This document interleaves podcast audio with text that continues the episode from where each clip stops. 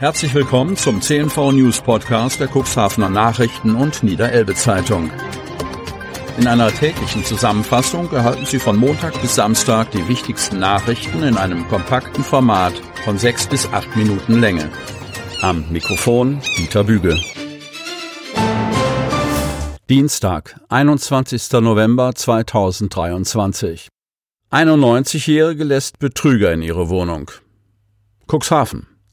Als falsche Wasserwerker haben unbekannte Täter in Cuxhaven Beute gemacht. Sie knöpften einer 91-jährigen Frau Bargeld und Schmuck ab. Die Tat ereignete sich bereits am vergangenen Mittwoch in der Friedrich-Karl-Straße, wie die Polizei am Montag mitteilt. Gegen 11 Uhr gab sich ein Mann als Mitarbeiter der Wasserwerke aus und gelangte so in die Wohnung der 91-Jährigen.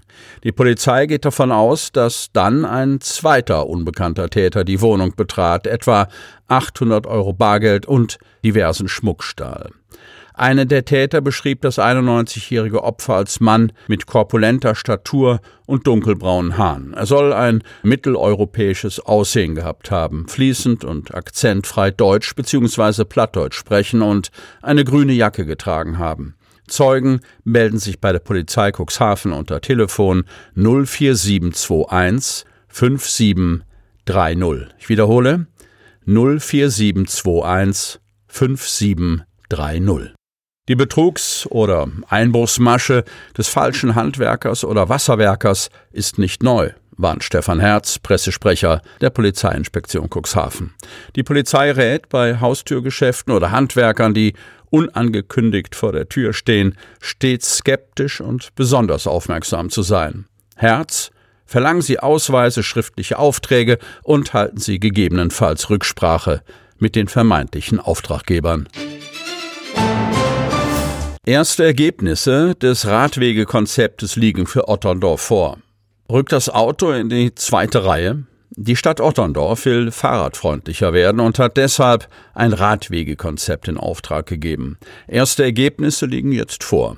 Zentraler Vorschlag der Planer, die Radfahrer sollen auf die Straße. Manchmal hilft der Blick von außen, um Klarheit zu bekommen. Der Schriftsteller Daniel E. Palu verbrachte als Stadtschreiber die Sommermonate in Otterndorf und war auch viel mit dem Fahrrad unterwegs.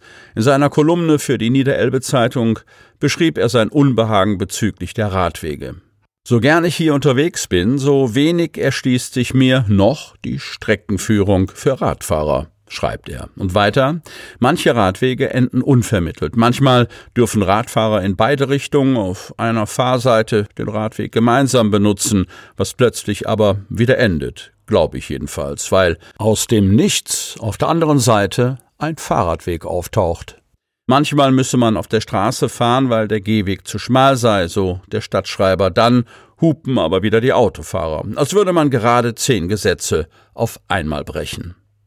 Mit seinen Erfahrungen steht Palo nicht allein da. Viele Einwohner finden das Radwegenetz verwirrend und unzureichend. Schon seit Jahren fordert die Politik ein Radverkehrskonzept, damit Otterndorfer und Urlauber sicher, komfortabel und schnell durch die Straßen gelenkt werden können.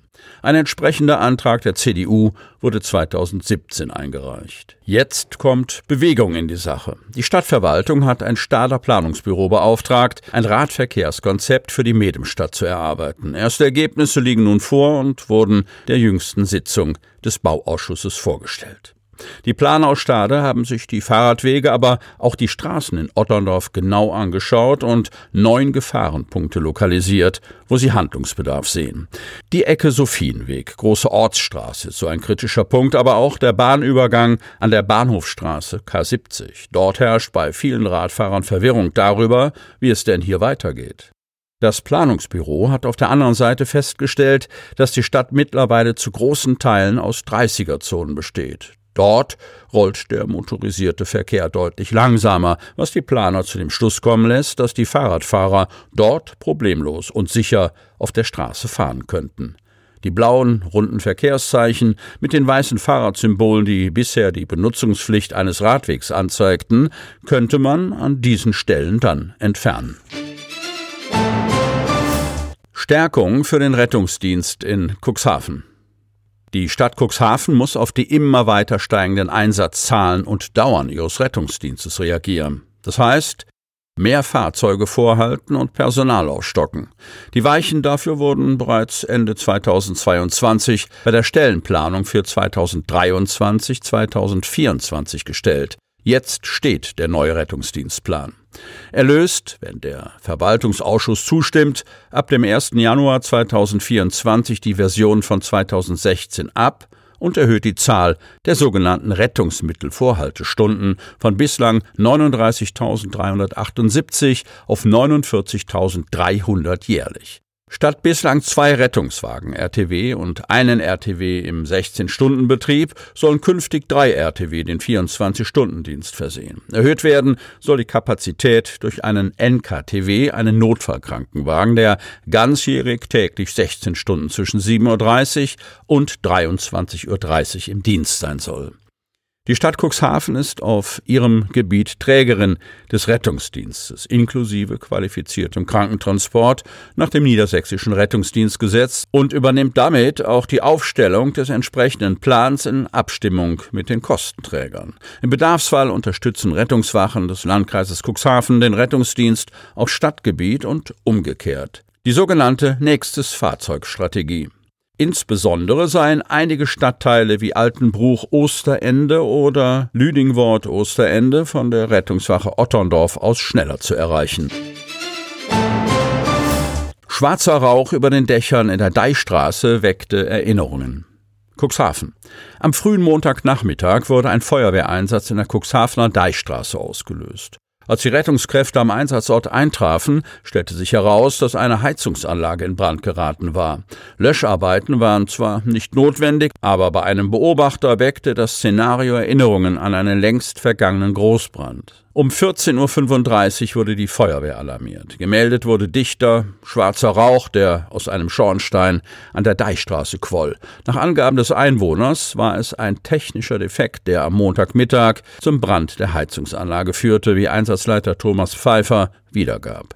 Die Feuerwehr befreite den Keller vom Brandrauch. Die Drehleiter der Berufsfeuerwehr Cuxhaven kam ebenfalls zum Einsatz, um den Schornstein zu kontrollieren. Die Polizei sperrte die Deichstraße für die Dauer des Einsatzes. Bei einem Passanten, der den Einsatz vom Deich aus beobachtete, weckte der Rauch Erinnerungen. Ende der 1970er Jahre hatte der Dachstuhl des Gebäudes in der Nacht angefangen zu brennen, erzählte der Mann.